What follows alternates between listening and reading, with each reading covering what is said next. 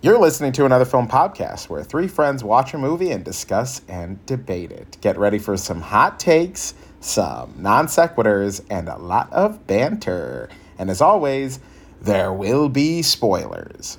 Roll pop.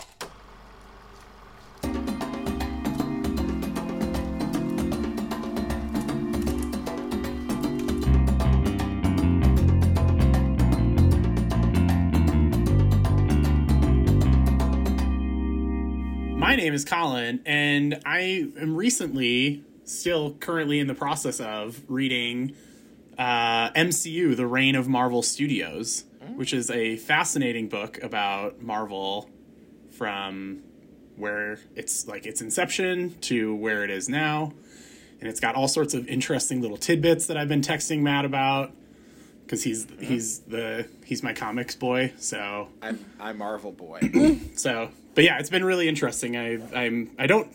It typically is hard for me to get into nonfiction, but I've been enjoying this one quite quite a bit so far. Yes. Uh, my name's Tierney, and I recently watched Saltburn. And it we had a little pre-show chat. yeah, it's wild, but it's pretty fun. You know what else is wild? Barry's hog throughout the entire end of that movie, just flying all over the place. Yeah, it was. It's actually a reboot of the movie Wild Hogs. It is such a funny final scene. I do love it. It's perfect, but it feels like yeah, I was gonna make that my Letterboxd review, but I was like, I feel like this is a public forum. I shouldn't highlight the one scene in the movie. I mean, it is the one that everyone's talking. I was gonna say sorry to listener, I guess, if you haven't yet seen Saltburn, but there's a lot of Barry Keoghan's dick in Saltburn, so you have that to look forward to. I feel like he's also been pretty happy to talk about it and share. As he uh, should, honestly. Yeah, Yeah, I think Good for him. why. Barry's having his moment, and he's earned it. Uh, I was the letterbox review I was gonna do was Hugh Grant's Prime Minister walked so Barry could run, which is just dancing in house sequences. But one is a lot better than the other. Sure. Yeah, Hugh Grant was originally fully nude in Love Actually for that scene. They made him wear clothes. They're like, Yeah. no, you have to put on clothes. Yeah, they're like the prime minister wouldn't be dancing naked. Um, uh, and my name is Matt, uh, and I've recently been watching Scavenger's Reign, and got yelled Oh, at by Colin. tell me more about this, Matt. recommending it sooner. Okay, here's what I'm gonna say. For several weeks, several, I think two or three, I've meant to use it as my recently watched at this moment but every week I saw something else that I was like, oh, but I feel like this is like a little more like, you know, movie related or this is a little more interesting to talk about uh, immediately. But Scavenger's Reign, I have been watching and I have not finished it yet. It's on Max. Uh, it's an animated TV series based on the art of Moebius. Uh, and it looks incredible. It is incredible. It's incredibly dark and uh, mature and imaginative. It's like the most imaginative sci-fi I've watched um, in uh, years, maybe. And honestly, like the first thing that came to mind was like Tales from the Loop, which is another streaming show that I was like, "Who? This is heavy," and uh, makes me question a lot and think about what humankind is and what we think of and memorize, like remember. Uh, and it reminds me of the limited series Invasion America, which was an animated primetime TV series on the WB in the 90s uh, that my brother and I watched, and it was also heavy for a kids show, um, but it was also like dark and cool and about an alien race who stops by Earth and yeah, it's cool. Anyway, Scavenger's Reign, incredible. Uh, it's like Lost and The Thing and Annihilation all rolled into one, and Prometheus all rolled into one. Uh, and when I told that to Colin, he said, "Then why the fuck didn't you tell me about this sooner? I love all those things, and I do feel bad, so I apologize. But now that you know, go watch it. Uh, it's truly outstanding. Um, Is it? Should I watch it to go back to our old categories? Should I watch it on the airplane tomorrow? Um, Should I proudly display Sure. my iPad for all of those who are sitting near me to see? there's like I think there's a couple moments of nudity, but like not many, uh, which is good for a plane. And I would say it's every shot is gorgeous. It's like one of the best looking shows uh, I've watched this year, and it's animated, so just the colors are incredibly vivid. The landscapes are just like outstanding. It's it's if Avatar, Last Airbender. World of Pandora. oh, no, okay. Okay. uh, if it's it's like if the world of Pandora was as lethal as they set it up to be in the first movie, where they're like everything is going to kill you, uh, and then it's like everything's harmonious and everyone gets along. In this thing, it's like a flower will spit acid at you, and you're like, oh my god, and you'll fall into like a flower that starts to eat you, and then like, yeah, it's twisted. Uh, Sick. it's cool. It's fucking cool. Um, anyway, yeah. Uh, so I watched that, and guess what else I watched? Well, why don't you tell us? I'm gonna tell you right now. I watched Rise of the Planet of the Apes as the beginning of the uh, op op apot. Uh, so there's Rot Pot A, Rot there's Wat Pot A, or no, there's Dot Pot Pata, And and, then, then woof. woof. um, but otherwise known as the Planet of the Apes Caesar trilogy, um, which is the beginning of this unconventional trilogy that we're putting together. Um, so uh, the movie is the beginning of the Planet of the Apes reinvention trilogy. Uh, that's what the screenwriter said that. Oh, instead of a reboot- reinvention. Interesting. and I was like, oh, I like that because I don't think it's a reboot and it's not a prequel. Mm-hmm. is a reinvention of the Planet of the Apes saga.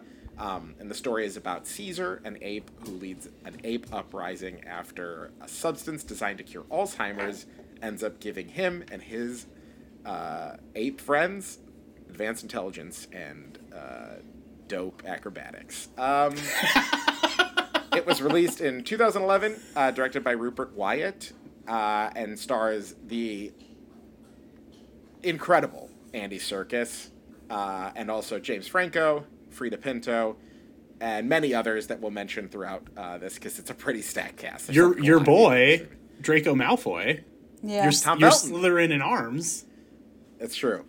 Um, he's a real fucker in this movie. I- uh, but yeah, uh, Tom Felton, Brian Cox, uh, David Oyelowo, um, John Lithgow, my king, my captain.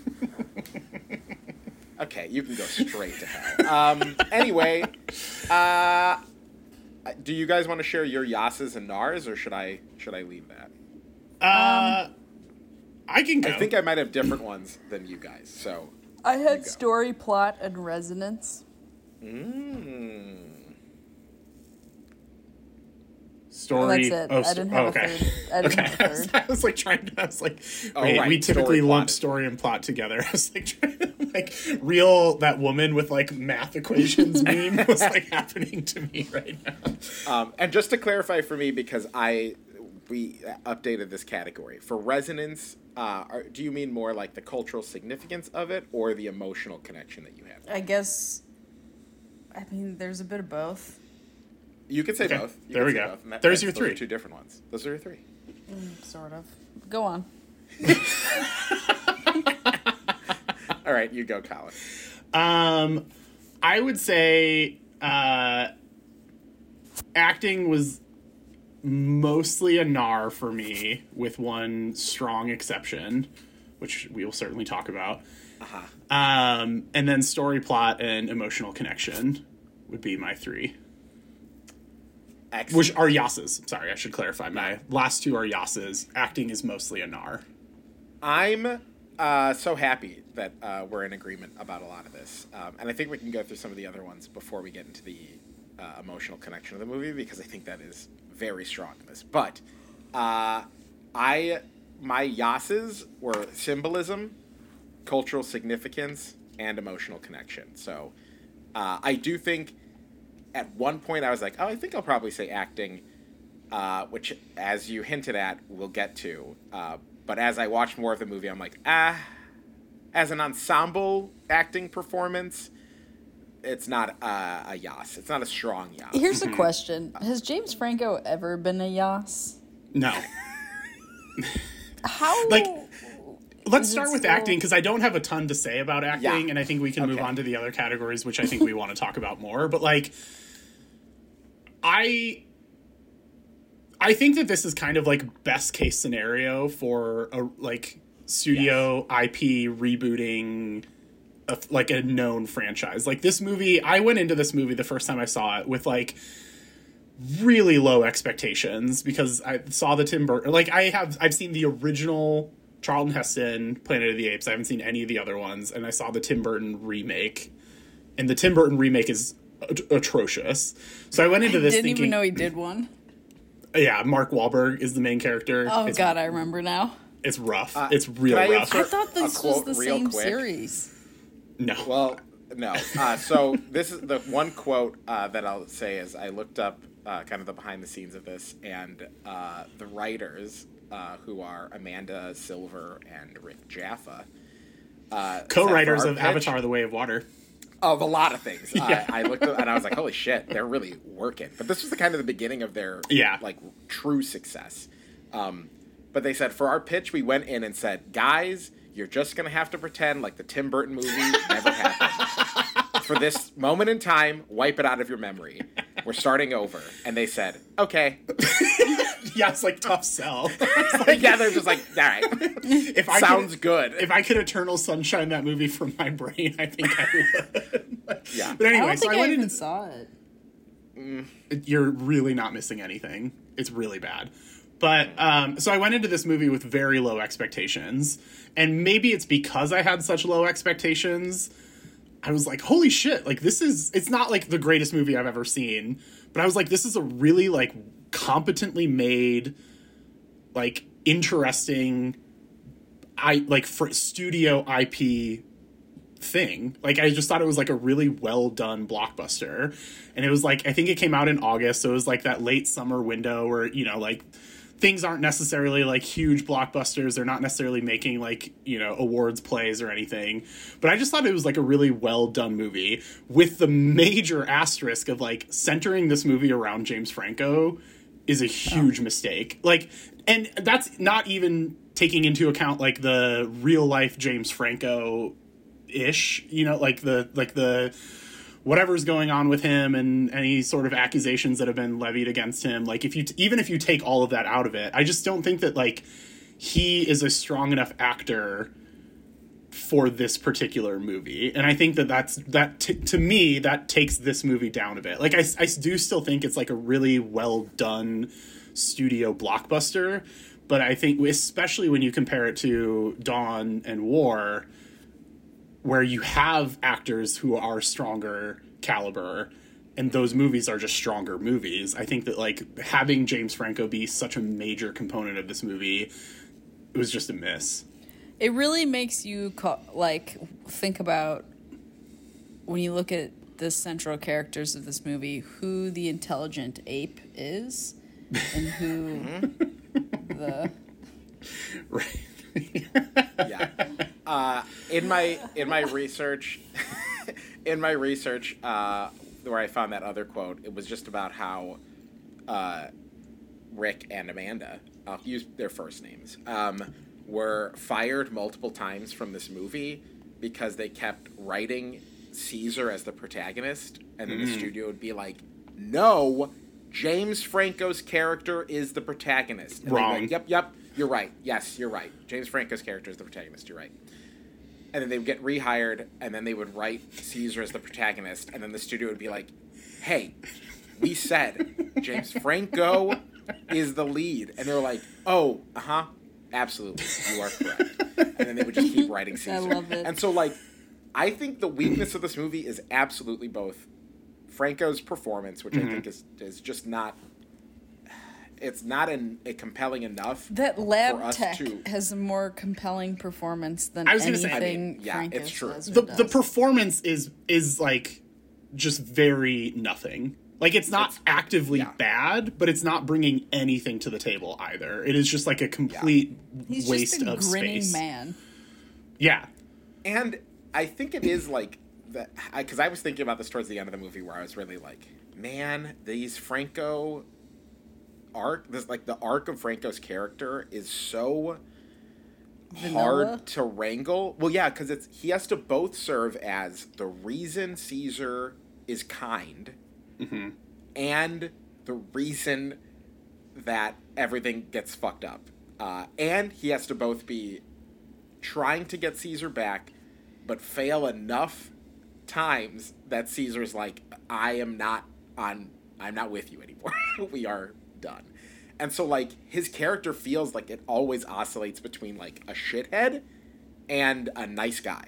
Mm-hmm. And neither is that good in a protagonist to have like both you rooting against him. Like when he's like, I tested it on my dad and it works. You're like, you fucking idiot, don't rush this. And also, you're gonna keep experimenting on apes?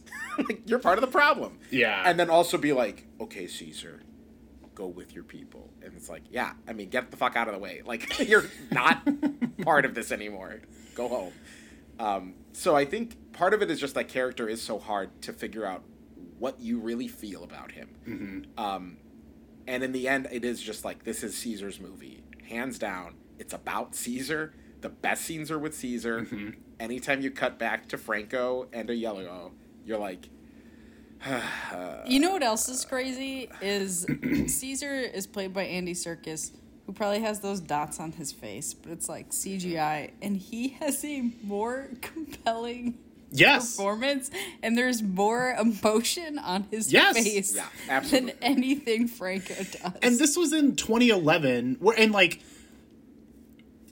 you know i think this particular technology has only got like i don't i think it still holds up really well when you watch like lord of the rings which we all do somewhat regularly. Like i think the motion capture from 20 plus years ago is still really good.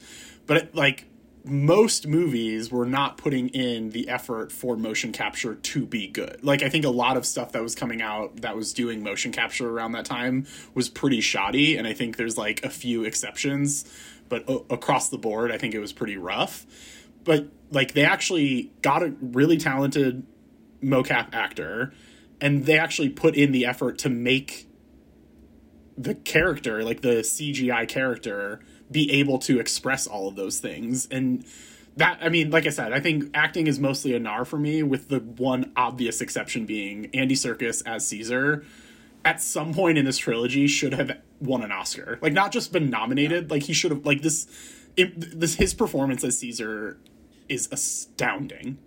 Yeah, I was gonna say this for, and, and this is just actually just a portion of like cultural significance for me, but this movie is kind of considered the beginning of the change in respectability of the mocap mm-hmm. actor, or like what you could do with mocap that was still based in like a human performance that had mm-hmm. all this layers Some of us that changed at the turn of the century with Gollum.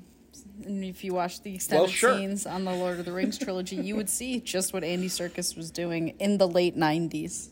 Okay, yes, that's fair, and it's still Andy Serkis, and I think that's why this kind of cemented it as like it's not just Lord of the Rings that Yeah. used this to to its like the height of the p- the power it could, but, But now it's like if you oh, watch this the- ape is a real ape. If you watch the extended scenes, you'll see him like slithering down a river in free, like there's snow on the ground, and he's doing it all for motion capture. He's like the Tom Cruise of motion capture. Oh yeah, But he's always been Yeah. that. That hasn't that hasn't changed with this movie. no, I am agreeing with you. I'm saying this movie is considered the beginning of like, okay, now we For can all make a the movie. dum-dums. and- Okay, Smeagol Gollum is a supporting character in The Lord of the Rings. This is a lead performance, and I think movies after this movie then became reliant on like we could make a lead performance based on mocap and have it have an emotional range that we didn't know was capable to this extent. Mm-hmm. Yes, Lord of the Rings made the first and biggest case for it, and I think remains one of the best examples of like what is possible. But again, it's still Andy Serkis. Like Andy Serkis is, I think, considered the father of the mocap performance, uh, and or at least the respect that it's been given. And I think it starts with Lord of the Rings, and I think it revs up at Rise of the Planet of the Apes. And I think a lot of places also say that. Like this was, I think it's also like ten years elapsed, almost. And yeah, so I mean, this like- came out in 2011. Uh, Fellowship came out in 2001, so it was a 10 year gap between the 2 Didn't Avatar come out in 2009? Yeah. Uh huh. Well, I guess Avatar might have also. Yeah, I been part think- Of it, we don't know, Cap. But I think, I mean, But that acting is not. That's the point. I was It's gonna say, like, acting is not what Avatar's people are coming to a- like to Avatar for. Like, I think that like it was impressive for the technology, but it wasn't like, oh, Zoe Saldana is giving like a really good performance in this movie. It was just like, yeah, there's like she's the human that's embodying this CGI character, and I. But I think a lot of it was more of, like the technical side whereas this we're getting Yeah. like okay the technical side is still very strong here which it was with lord of the rings which it was with avatar which it was with king kong honestly if we're going to talk about andy Serkis and peter jackson like Yeah. um but i think here is where we are able to be like oh now i'm like emotionally invested in this character as opposed to just being like oh it's really impressive what they were able to do from a technology standpoint. Yes, and I think the other thing is that part of the technology that was developed for this was putting dots on the eyes, and so previously it was just dots on the physical form, mm-hmm. but in this they were able to actually rig Andy Serkis's eyes, and so the eye acting that he's doing is Andy Serkis. Like, yes, it's digitally created and rendered out of that, but like that's why there's so much emotion in Caesar's contemplation, in his understanding, in his hurt, in his like decisions. All of it is so specific, and it's Andy Serkis doing all the work to like get it to this new level. Which yeah, if like yeah, watching this now, I was like, oh my god, like this is such a good performance. There's so much happening, and it could look artificial. Um, and you know, a lot of the other apes don't look quite as Yeah. refined, which you know, obviously, but you can tell the difference between like their face and Andy Serkis's like really, like immediately you can see like how heavy the crown is for this leader. Like he's a really thoughtful and like strategic and mindful like presence, and it's all through the performance. It's all through his eye acting. Um, It's so good. God, he's so good in this. I, he's really good, but I think literally everybody else is just like fine at best. I think like Yeah. no, And the and- characters, yeah. which is like, fine. Like again, for what this movie was trying to do, which was just like Fox had some IP that they didn't want to lapse, and so they were just like, I don't know, let's try this again. Like this is really effective, but like they didn't like nothing else like no nobody else like John Lithgow like none of nobody's bad. I will say that. Like nobody's bad in this movie. But like they're all just like fine. Like nobody's giving like a great performance outside of Andy Serkis.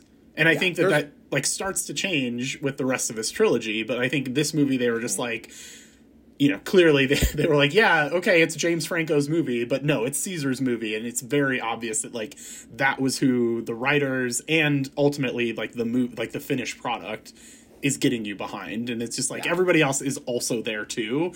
And i was actually thinking um this obviously this movie is much better than like the recent monsterverse movies although skull island rips but like when i was i was like as was much as i enjoy godzilla versus kong like all of the human characters in that movie are just complete nothings. They're all just, just like get get these out of my movie. I don't all I want to see is kaiju punching each other. and so like this movie is, I feel like this is like a similar vein where it was like I don't care about basically any of the humans in this movie because I'm so like they're all nothing to me. The guy who's the lab tech. I, Yeah, I mean, he's fun. He's he's like the most compelling human. Yeah. Sure. And even he like puts down 12 apes. Like yes, he doesn't like doing it, but he still does it cuz that's what people are. Yeah. And so yeah, in, in well I mean maybe this is broaching on emotional connection already, which maybe it, it- we would just move to it, but Yeah. like the humans are such bastards in this that you're Oh. like fuck these people. Like get out. Go die. Uh I love and I think it's Yeah. like on the Bastards record in this. got him. Nailed it. to quote Tierney's letterbox review of Rise of the Planet of the Apes, humans do be dumb. That's like, true though. Our girl really knows what's up. they really do be dumb. they really Uh, do be dumb. But like, including Franco. Like that's Mm-hmm. why his character is like, yeah, this is not the lead. Like he's just as much of an antagonist towards Caesar as everyone else in his own way. yeah, uh, I love David Oyelowo. I think he's a really talented actor, and every time he's on screen in this movie, I'm like, get fucked, dude. He's also a very annoying character in how he's written. yeah, he's like, for sure. He's We're shutting one- down he- the project. He's a And then one like, B. I did it. He- yeah. Oh, for All he sure, does yeah. is, He's like, just like twiddling. He's his just like capitalism, baby. Mr. CEO. Money. Yeah. Yeah. When he's like so happy that he tested it on his dad, he's like, "I'll give you whatever you need." You're like, "Ugh, this character sucks. I hate this." Yeah, I have Uh, to say, like, um, I do think, just from like a realistic standpoint, if like fifty apes escaped in from a lab, like I also have worked in a building of science laboratories where there's like MRSA being like mm-hmm. airborne 50 feet from my office desk. Mm-hmm. like, I've worked in those types of buildings, and that sort of thing does not happen without like so much red tape going up to where if they wanted to open because i think the assumption is that they're at berkeley labs is that right yeah. I mean, they're somewhere in the Bay Area. I have no idea, like specifically. I I, mean, it's it's like a it's it's like it's a it's a private company. It's like a pharmaceutical Genesis. company. oh okay maybe not but Yeah, it's I don't not an educational institution. That's But, like, sure. there's so many like safety regulations and standards that I think that if 50 apes escaped and were trying to kill people, they would not be able to be like, let's just test on more apes. like a year later. That's insane. Think What do you about mean, all like the, the like Bright Eyes trying to escape? yeah in the very beginning. Was Right, it just like, her? oh- I thought there was more. It was ju- it was just her. It's just Okay, her. It's well- just Caesar's mom. okay, fine, whatever. I don't The, know. the, the true OG. Let's give it up for Bright Eyes. I Ugh. put Bright Eyes Queen. on my notes, and I was like, we should give Bright Eyes the respect that we should give her. Um, but poor, sweet Caesar doesn't even know his mom. Yeah. I think that was the first time I was like genuinely shocked by this movie when Bright Eyes gets, Gets shot, and I was like, tr- like genuinely emotionally affected by that. I was like, oh damn, like this movie is Mm-hmm. doing way more than I gave it any credit for. Oh, mine was immediate when she's snatched from Yeah, the I mean, like- that part is is rough for sure. But I, I yeah, I was like when she got like I like she got snatched from the jungle and then she went to a lab and was getting experimented on and then Okay. just got shot. I was like, oh, So bright eyes, no. like, how could this happen? How will you release your albums now? um Similar to uh, the story, you have Paddington. The story of Paddington starts in a jungle, and uh, I guess no one gets snatched, but there's like a big catastrophic event. Uh, and then they're like displaced. I don't know. It just reminded me of Paddington. Also, yeah, like when Paddington uh, electrocutes Draco Malfoy. no, just the beginning. I'm just kidding. or when Uh, Caesar Paddington did- leans in and goes, Paddington is home. Caesar did remind me of uh, Paddington, though. How much would you just like shit your pants if Paddington started talking to you? Um, Probably not a whole lot because I feel like we talk to each other right now. Right. I mean, like, I think that people who have pets do ha- like do agree that there is nonverbal communication between a human and their pet. Like, I I, I agree with that. But like, if To he be honest, actually, it would make my life so much easier. that's true. That's a really good point. But I was like, if you guys got even home from your walk and he's just like, ah, Paddington is home. Yeah, I'd be like, all right, now you have to tell me when you're hurt. or when you Like don't you gave feel up good. the game. yeah. Now you got to do work for me. Yeah, I've been dog sitting my sister's dog, and there's been a couple times where she's just like staring at me, and I'm like, literally, what do you want? I was like, you have food hate- in your bowl, you have hate water in your dish. I was like, I don't know what else. Like, I was like, I And her just brought tail's, you in like, from tucked outside. between her legs, Yeah. and it's like no like- one's screaming at you. Yeah, I was You like, can do whatever you want. girl, this whole house is your fucking kingdom. Do whatever the fuck you want. Like, And they're you like- just went to the bathroom. You have food. You have water. Ha- like, help me help you. like, use your words. I get so annoyed. I, I like have to leave the room.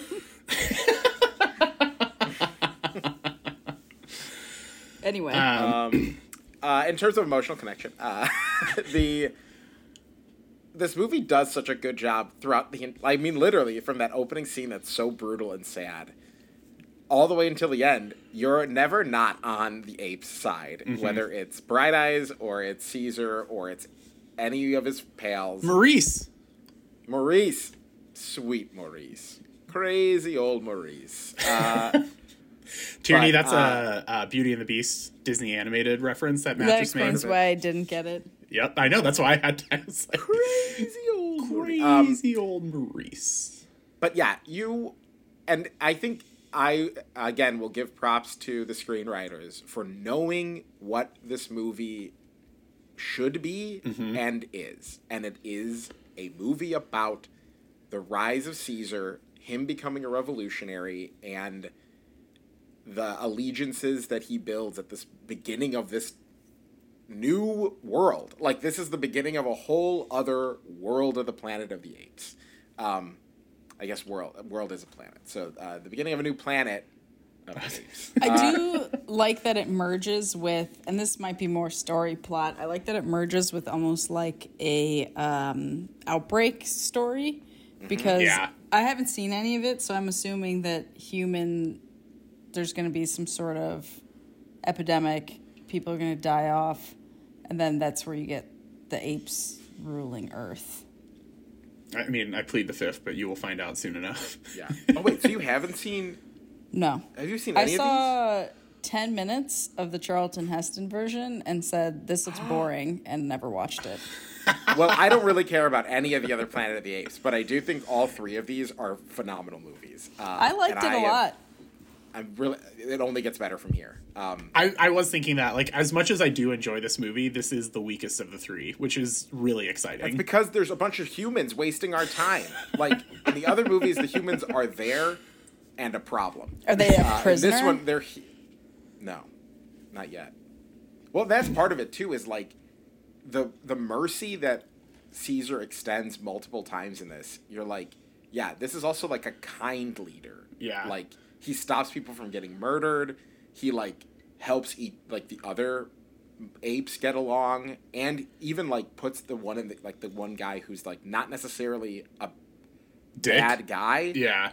But works at this abusive uh, ape shelter, like he stops him from getting beaten to death, and then he like kind of nicely but sternly gestures him to like get in the cage, but it doesn't kill him and doesn't kill Tom Felton. Like Tom Felton electrocutes his own ass, but like that is what I think is so powerful about Caesar as a character, and what we get more of with each subsequent movie is like the wisdom that he has, and like His whole plan he- of escape is awesome. How he like he's so cool. Watching him, like, Gets the figure out all the different things is f- Yeah. incredible. Like, Yeah. getting the pocket knife, like, just seeing the guy have a pocket knife and then get, figuring out a way for the pocket knife to get there, using the pocket knife to unlock the. Um, the cage, like spending the night, like figuring out how to maneuver around all the things. Like it's Mm-hmm. befriending the everything- gorilla. Yeah, like just watching him his like watching him like concoct his plan and then enact his plan is fascinating. I love it. It's so well done. Like the it's so well thought out and so well developed and it's just like really genuinely sh- like impressive. Yeah, and and like, yeah, you understand like, oh yeah, you're you're smarter than a person probably even would be. Like you're coming up with all these other things, and I and like maybe the most like all the parts are so impressive that he like puts that together.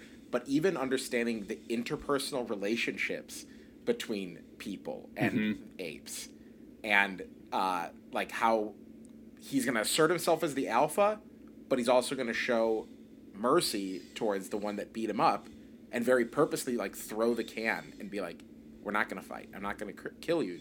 You just have to respect me. Uh, it's just it's so fun. And i can like especially during the climax uh, particularly when maurice grabs a sewer lid and buck the gorilla rips out a parking meter and toss them at police cars. I was like this movie is so satisfying. Like there's so Yeah. many parts that you're like god somebody treat these apes well. And then when they get theirs you're like fuck yes. Get it all. Like you're I want i want you to do everything you want to do uh, it's so satisfying I, I think Tierney, I cut you off earlier. Were you gonna say something else? Uh, you can go. Okay. Um, sorry. The I think t- what you were kind of talking about, Matt, was like one of the things that I find so fascinating about Caesar as a protagonist throughout this entire trilogy is like most of the time we watch so like this is like a great man movie. Obviously it's like a, mm-hmm. it's about an ape and it's like fictionalized but like it, that's what it, this is right? This is a character study of like a leader. But mm-hmm. like his goal is not to become the king of the planet of the apes. His goal is to just like shelter and protect his kind. And he's like I, and I think like you see that all throughout. Like he just wants his friends that are all trapped in this shithole sanctuary to be able to like run free in the redwoods. Like he doesn't want to take over the world. He just wants them to be able to like have freedom. And like it's i think that that's so compelling because like i don't like i watched napoleon the other day and i was just like i fucking don't care. Like Sure. like i just don't fucking care. Um but like i think this is really fascinating because it's not world domination which i feel like most of those like leader like great men leader type storylines are this is just like no i don't care about world domination i just want my people to be safe and to have a home and i think that that's just like a really unique spin on Yeah. like this you know quote unquote genre and beautiful. And I think Yeah. that's yeah, that's what's so cool about they're not even his friends necessarily. Right. He's just in an enclosure with them and instead of like figuring out how to control all of them, his motivation is once as soon as he basically makes a connection with Maurice and they're able to speak sign language to each other. That's when I think everything kind of turns for him and he's like, "Oh no, like we're all in this together. None of us are going to be like more free if I'm isolated or I just go with everyone else. Uh, and the moment that he steps back into the cage when he could go home is this like really powerful emotional moment of a leader being like, I'm needed here. Like, these are the people that I'm here to protect. And like, I understand what they're going through. And so I'm not going to go and leave them behind is so powerful and it's such a cool character choice that really does like set this up like the whole trilogy you're on caesar's side no matter what mm-hmm. i love it Uh, one thing I had for emotional resonance, which is like sort of related, um, and this I definitely don't know enough. Uh, when people talk about how like AI is one of the big threats to the, our generation, I'm always like, how? Um, but I feel like this is what people think AI is. Well i was thinking so much about that too uh, particularly Well, like I was thinking so much about Well. that too. because it is i think ai I, again and maybe this just broaches on cultural significance but i think like a movie about an uprising is typically robots like we've seen that movie over and over and over, Oh, and yeah. I don't know if it's over again. typically robots. Well, it's typically robots, and it's typically that humans lose, and that we have to fight back to become the dominant species. Did you just mean the Matrix? Well, I mean, like I, Robot is suggesting that, or uh, well, what are some other like? well i mean, like, ex AI suggests it. Yeah, Ex Machina. I mean, it is always about artificial intelligence. Terminator. I mean, the full, whole fucking Terminator series is about it. Yeah. And I think like there's something that's hard to because this is why I was thinking about it. There's something that's hard to emotionally connect to the struggles of robots as an audience. I think again, like I mentioned this, I think at one point when we were doing one of the podcasts around the Matrix Resurrections or whatever, was like after rewatching Animatrix and when they like go through how the robots were mistreated and ultimately rose up, I was like, I'm on the robot side. People needed to be put in their place, and the robots are right. Humans do be dumb. Here's Humans what do be dumb. So I think when it comes to, and this is on a similar vein, when people talk about how AI is like the greatest threat to our future, I still am like, how though? Um, but when they say it's the greatest threat to our future, it's because the the most dangerous, and again, I don't know a lot. This is just from the outside. I think that the most dangerous part of AI is humans. To where Yes. if if AI started to get like a little too smart, you can just unplug it and then it isn't there anymore. But some human somewhere is going to be like, no, I need to use this to fix my dad. And then it's going to start like the end of the world. And I yeah, and I think because AI is created by man, there's something about it's overrunning us that's so like, oh, and we lost control of the thing that we created. And what's different is that in these movies, like we didn't create apes. What we did do was create a drug that made them smarter and kill us. And so like Yes and no. I think that we didn't create apes, but we have been playing God for a long time Sure. sure. Yeah. And I think when it that's why it comes it's, to other animals. Right. And that that as a theme um, of humans in this movie particular, but I think in general, being our own destructors, mm-hmm. I think is what makes it as powerful and work as well as it does. Because Yeah. the apes do not fuck this up for us. The apes are doing their own thing. They're using the drug we created and tested on them to free themselves from our bondage and run away humans tested drugs that were not ready for the market and put them available in these uh, dangerous laboratories and ultimately lead to our own destruction.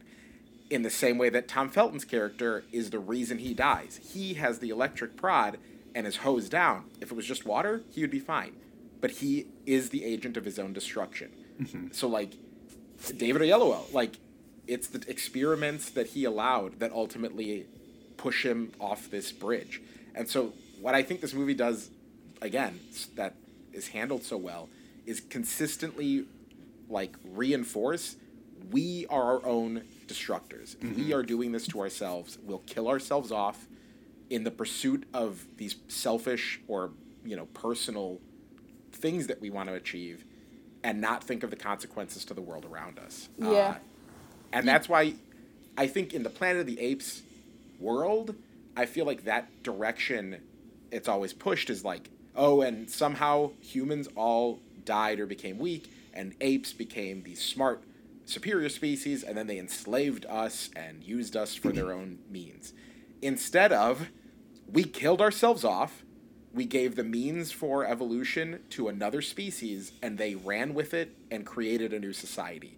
And that's why this feels like a reinvention and so separate from the rest of the Planet of the Apes movies that I don't really care about because I don't ultimately know what the point that they're trying to make is. I think it's mostly just like, oh, sometimes the ones that are, you know, the uh, ones in control are, you know, sometimes the tables are turned.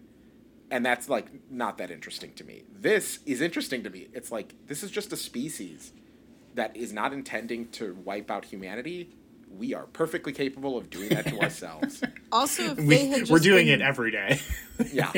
similar to like Arrival, if they had treated the apes with kindness, the apes might have been more willing to collaborate than leave. Yeah. Yeah, I mean, like Caesar protects that one guy because not because like that, like the non Tom Felton dude at the the non Tom Felton Brian Cox dude at the sanctuary, like, uh, because th- that guy was like relatively kind to them, like you know he was a reasonable person, um, and Caesar was like, yeah, I see you, I'm not gonna murder you, but I am gonna put you in this cage so you don't get in my way anymore. Mm-hmm. So like I do think that you're you know like what you're saying is like if the humans wouldn't have been such shits in this movie, it probably I mean that disease still would have knocked out a good chunk of them, but like the the ape takeover at the end maybe wouldn't have been as like aggressive to humans. They might have even wanted to stay there if they were treated well. Right. Yeah, and you'll see a little bit more of that in the next couple movies. Um, and, What a you know, speaking of tease. disease What well- a tease. No but like also spoilers. speak no spoilers um but even speaking of the disease uh, another character that gets exactly what he Oh. dishes out Fuck is that, that, dude. fucking neighbor Oh yeah. and it really is so satisfying it's like when the he first gets time coughed it's like in the face.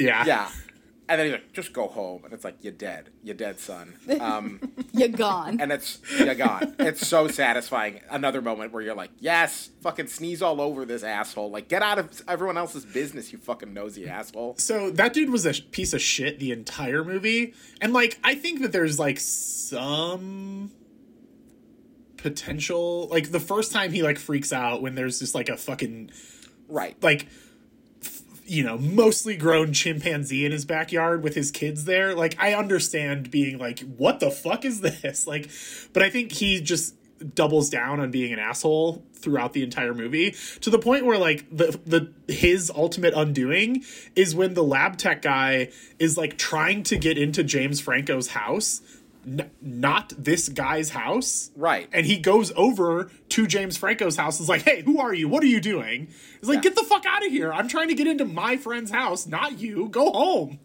and he gets sneezed on and it's like yeah fuck you man Um, can I can I touch on symbolism because I think course. it might tie Yeah. together some other stuff that we've got too. Um, which I think this movie is impeccable when it comes to symbolism and its use because we have a primarily nonverbal lead character, so there's way more pressure to show and not tell. uh-huh And so there's several instances in which things are perfectly captured by an image or an idea or a moment. Uh, and so I'm just going to go through some of the ones that I think were best in the movie. Uh, speaking of John Lithgow, when we hear him playing Clair de Lune, which, side note, Clair de Lune is maybe the most overplayed piano song in any media, period. Everything uses Clair de Lune at this point, where I'm like, there are other pieces of music out there. I like Clair de Lune. I think it's a very like sentimental melody. Isn't it because it's easy? I mean, maybe that's true, but like, not every movie needs to put it in their movie. This, I mean, this might have had its use as he's trying to do a simple. Colin, are you Piece. googling is Clair de la Lune easy? I'm just like looking it up a little bit to get some. I mean, I'm familiar with the the music, but I'm just like I don't know um, anything else about it. Like, anyway, as you were, Matt. Uh, but as he's playing that, and we begin to understand, okay, yeah, he's like, this is the Alzheimer's coming through. The shot of behind him that shows the wall of uh, degrees is such quick exposition to be like, this man is a multi degreed scholar and he can't play Clair de Lune. That is what you need to know about the level of his Alzheimer's and the severity of it. Beautiful. I think it, it just does it so well. Um, the leash, the first moment that Caesar recognizes that he is on a leash and that that dog is on a leash, is so immediately like, oh, yep, that's he's sentient. He understands like, what the fuck am I doing on a leash? I'm like part of the family. Why am I, why are you carrying me on a leash?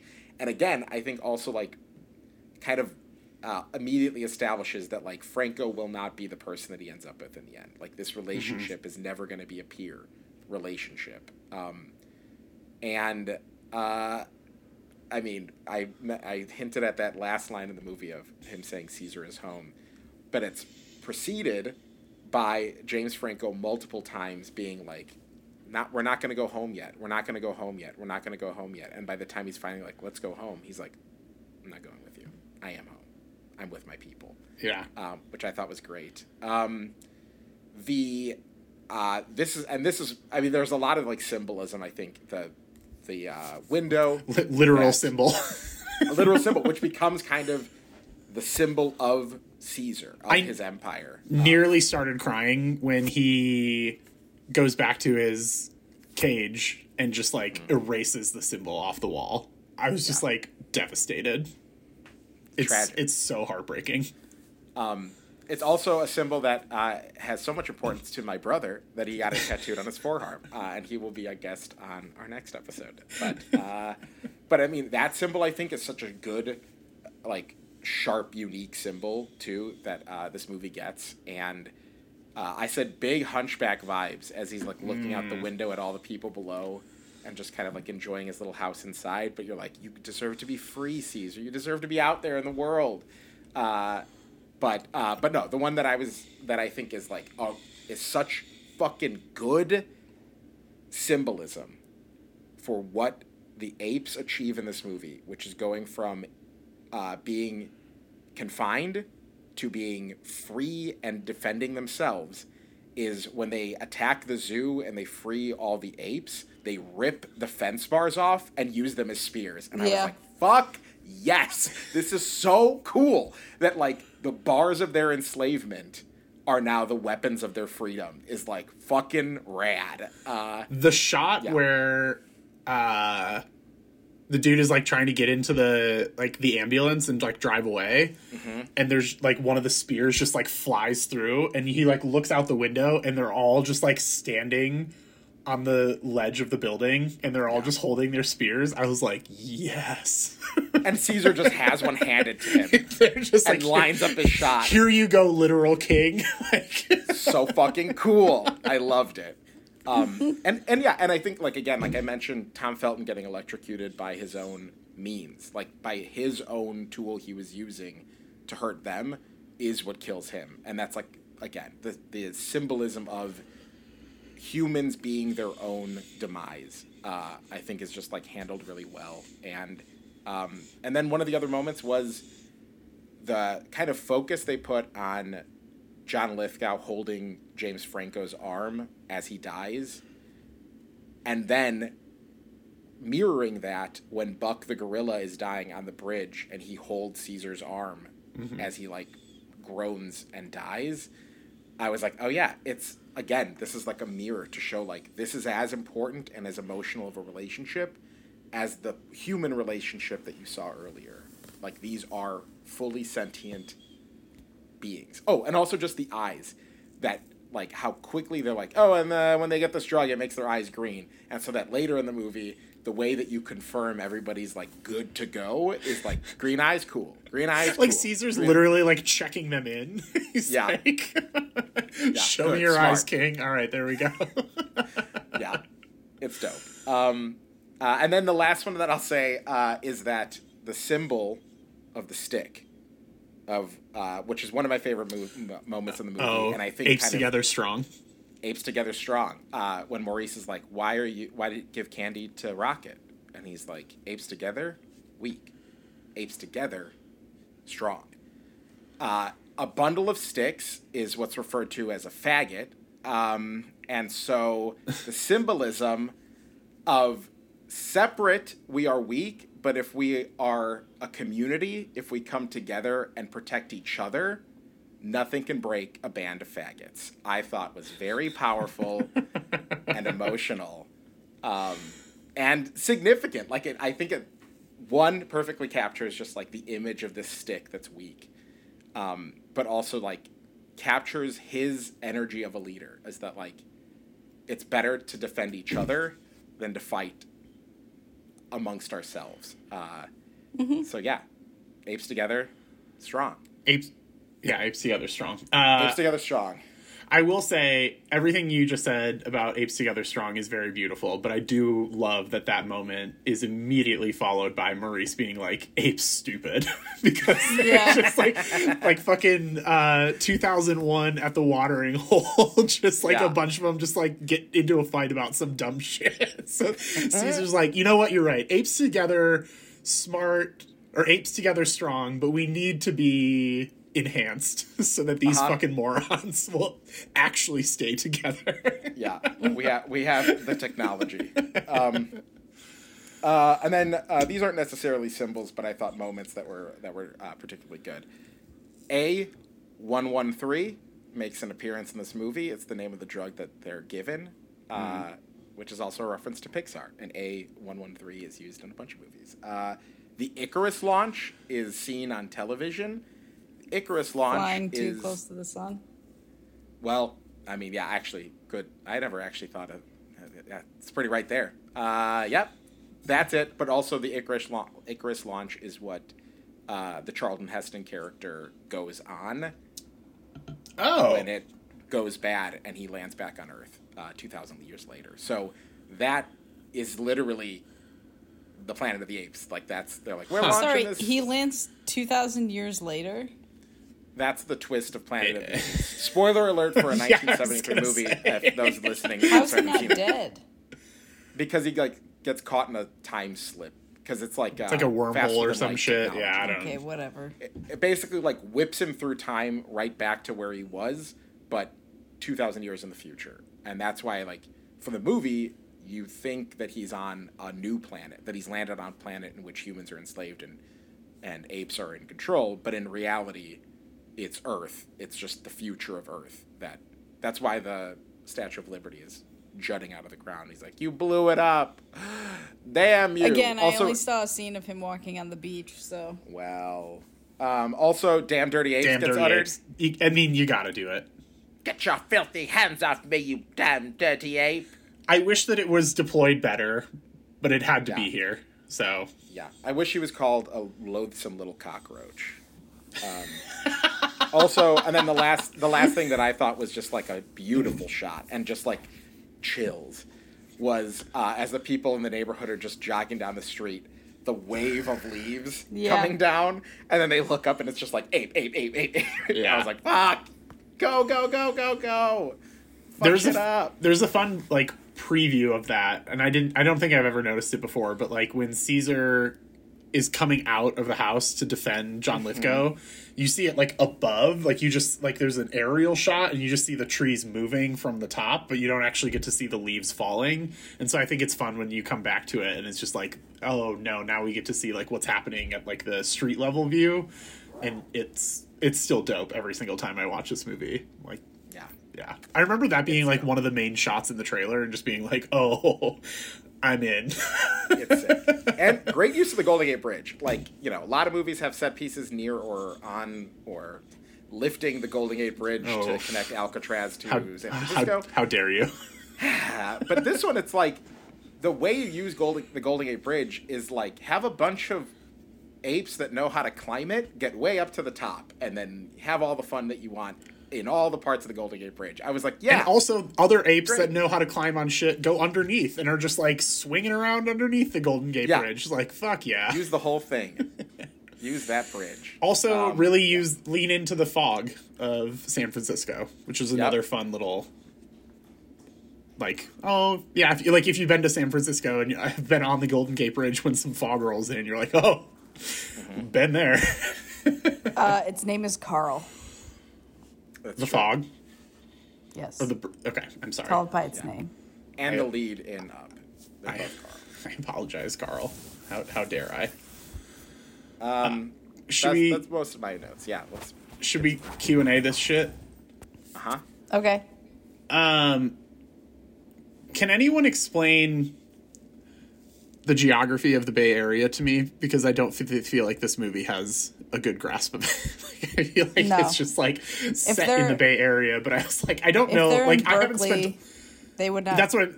they would not need to unless they actually if he was in berkeley and then wanted to go to the san francisco zoo to free the apes he'd have to go down to san francisco and then cross the golden gate to hmm. muir woods is accurate Right. from san Now- francisco Is he? Is Caesar trapped in Berkeley? I think he's trapped in San Francisco. okay Like higher up above the city, on the San Francisco side. Yeah. Like I think James Franco and family, I think, live in Berkeley. wait oh where he's trapped i see Like, what you're saying yeah, like but the- they go he to gets- genesis which Well, and I don't know if that is in Berkeley. That's the other thing is like I don't know. Does it say Genesis is in Berkeley? I don't. No, no, no. I don't think that that's specified. It's not in Berkeley. It's in San Francisco. I think most of this movie's in San Francisco besides their house, which could be in Berkeley because it's like more neighborhoody. But I think Genesis is somewhere in San Francisco. Uh, and the zoo is in San Francisco, and I think the Do uh, we do we think that there's uh yeah like a primate shelter in the city Yeah. limits of San Francisco? Because I don't I don't think that there is. What are you talking about? I believe that there there's a zoo in San Francisco, but I don't believe that there's like Well, a primate actually, rescue. Like the area where the the uh, sanctuary is looks fairly arid, if I remember, and the further south you go is more deserty. To Right, like the point San where Jose. you're yeah. well, to the point where if you're in Palo Alto, you're basically in the desert. Um, or it's just more arid. You're not in the desert. And so if the sanctuary was further south, then they would go from there. And my guess is Genesis, there's no way that's in San Francisco. There's way too much real estate. Uh, this, this is how I look at things. Like the building is too low and it takes up way too much real estate to be within city limits. So if they were like way far south near like Palo Alto in the sanctuary, then they go up to Genesis, and then they go up to the city, and then they cross the bridge, and then they're on their way to Okay. Woods. and because when Caesar wipes the fog off the like skylight, uh-huh. he can see San Francisco and the Golden Gate Bridge in front of him, which does suggest he's on like in the San Francisco side and does yeah south yeah, of south. the city because otherwise he would be looking at a lot of water between him and the Golden Gate Bridge if he was like in the Oakland area and he has to get to Muir Woods so he has to cross over the bridge uh, that way. So he is seemingly south and also high like high elevation. Yeah. which like that like where that tower that like I don't know what it's called, um, but that like telecom tower that's jutting out of the ground near like Dolores Park in San Francisco, like that's pretty mountainous. There's like Yeah. areas of San Francisco that are like a lot more elevated, but I think it's like that way. You have to get further from the water. Yeah. Yeah. Like it seems like it's on like the west side of southern San Francisco city limit area. Because if you could still see the city, you have to be that close. Otherwise, you couldn't see San Francisco. The east side of San Francisco. I mean, Yeah, the, Like that- that the west side of San Francisco is, is water. right. Uh, east side though gets the elevation dips. We don't need to talk about this right now. I know. That's why he's on the west side. He's like, go. He's closer to the ocean and higher in elevation because he's looking down on the city in front of him. Yeah, I was just like when I, I I've been to the Bay Area once, and as I was watching the every time I watch this movie, I'm like, I don't this. I haven't spent enough time there, but I was like, this doesn't feel like what I remember the Bay Area geography being like. like this I don't doesn't feel it's like it makes a ton of sense. Yeah, which like I'm not expecting it to, but I do think it's funny that this movie like they make it very overt that this movie is set in San Francisco, but then also kind of yada yada the fact that it's set in San Francisco. There should be more hill scenes. There should be like apes rolling down hills. They also make it sound like you cross the Golden Gate Bridge and Muir Woods is Yeah. right and you're just like in Muir Woods, Yes. which I was When like, I know that that's like, not true. In Sausalito. Yeah. Right. You're like in people's million dollar homes. um, but yeah, like James Franco runs to the woods to catch up with them, that which felt ridiculous. Yeah. he was like just jogging through all the brush. I was like, "What are you? How did you get here?" Um, I've got a question. Um, besides apes, what animal would you want to lead an uprising and attack humankind? Dogs. I just looked it up. Muir Woods is 11 and a half miles from the Golden Gate Bridge. uh, what animal? Man, quick 11 and a Um, half mile Franco. Birds. Birds would be awesome. Oh, interesting. They would just look very cool. It is funny that the Dolphins. birds Answer dolphins. Or and some- dolphins, Oh, I think, are fuck actually yeah. probably the most likely to do Or, it. If they or orcas, which is already happening. Yes. Yes. Yes. Okay. Yes. We we stand We orcas who defend themselves, and then attack boats. yeah, oh those Oh my orcas are fucking yes. awesome. Um, Did you see there was something answers. the other day that was like somebody figured out that's quote unquote figured out uh, how to distract the orcas by just like playing some something. I can't remember exactly what I it was, but they were like, to us. "Did I send it to you It guys?" I can't metal. remember. Yeah. Yeah. they were like playing death metal, and like that was going to get the orcas them. to like go away from them. But then the orcas were like, "Oh, cool! Now we know where you are. See you soon, bitch." So I was fucking like- cool for these orcas to hear like in the water like do do has, and they're like, all right, let's go fuck shit up. Again, humans just like our own downfall. We're like, "Oh, we're gonna play death metal. That'll get them to go away." It's like, no. They're gonna. That's gonna ins- incite them to be like, no, we got to take these fuckers down. And now we know where they are. Yeah. Uh, so yeah, whales. I don't know if we've seen a whale takeover movie yet, but it is happening in real life. The dolphins takeover is an episode of The Simpsons for the Halloween special where dolphins uh, come on Earth and they're like. Uh, we've been waiting in the ocean this whole time, uh, and you guys, uh, we're gonna take over now. Uh, and then birds, the movie The Birds. These birds start They attacking don't really people. take over. Birds birds is lame to what I'm picturing in my mind. I'm picturing like Sure. the eagles from Lord of the Rings if they were bad, coming down and just picking people sure. up and chucking them. I mean that. Let's do that. Let's let's do a remake of the birds where the birds just start picking up people and dropping them.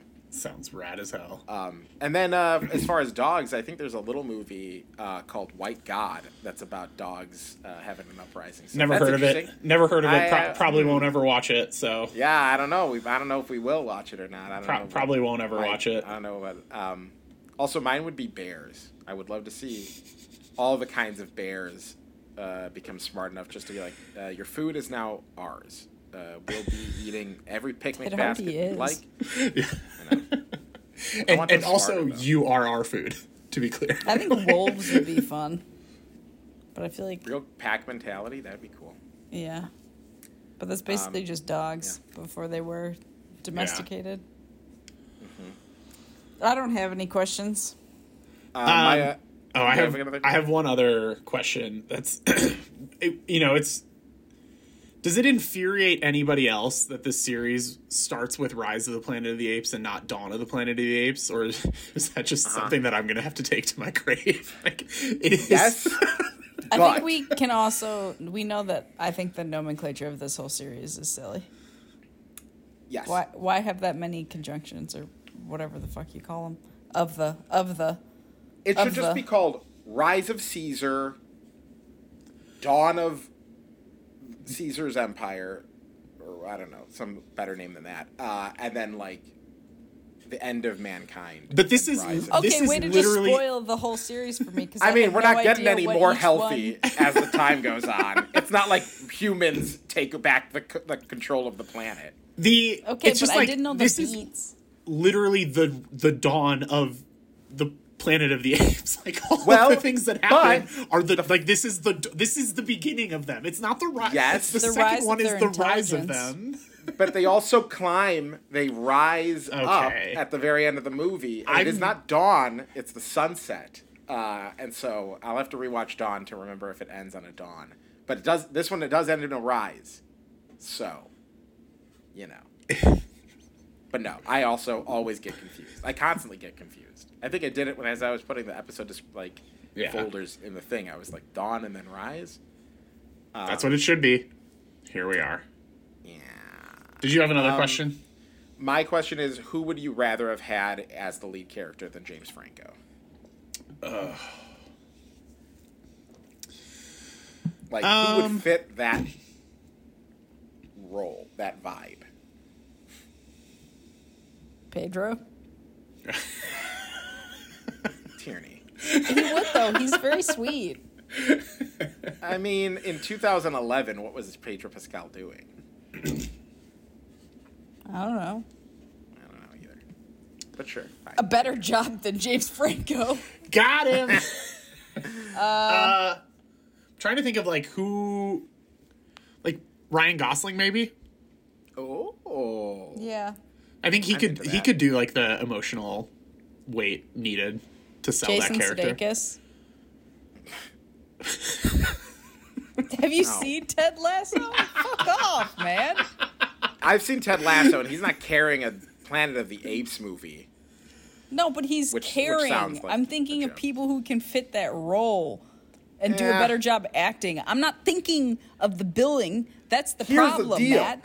People were I- thinking of the billing and they cast James I'm James Franco. asking you to think of the billing. Like Ryan Gosling, you could stick him in a t- like.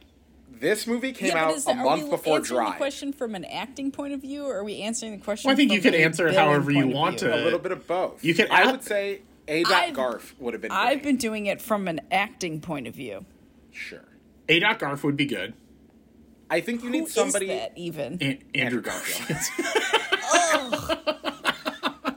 Um, I think he could have pulled off both being uh, overly fixated on the science and uh, ig- ignorant as to the pain that he was causing Caesar, and also, you know, in the moments with Caesar, playing it actually like pretty genuine. But I think that's where the James Franco performance kind of flails. Is like there's one scene where he's explaining what went wrong with the medicine, and he's like, so I gave this thing to Caesar's mom and Caesar's mom because it had to replace her genes. And he's like frustrated the whole time. And I was like, this is played so weird. Like this is such a one beat.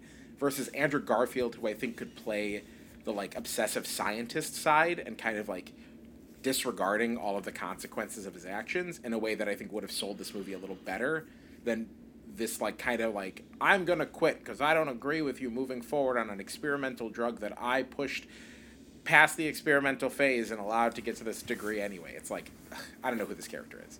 I think Andrew Garfield would have sold that better.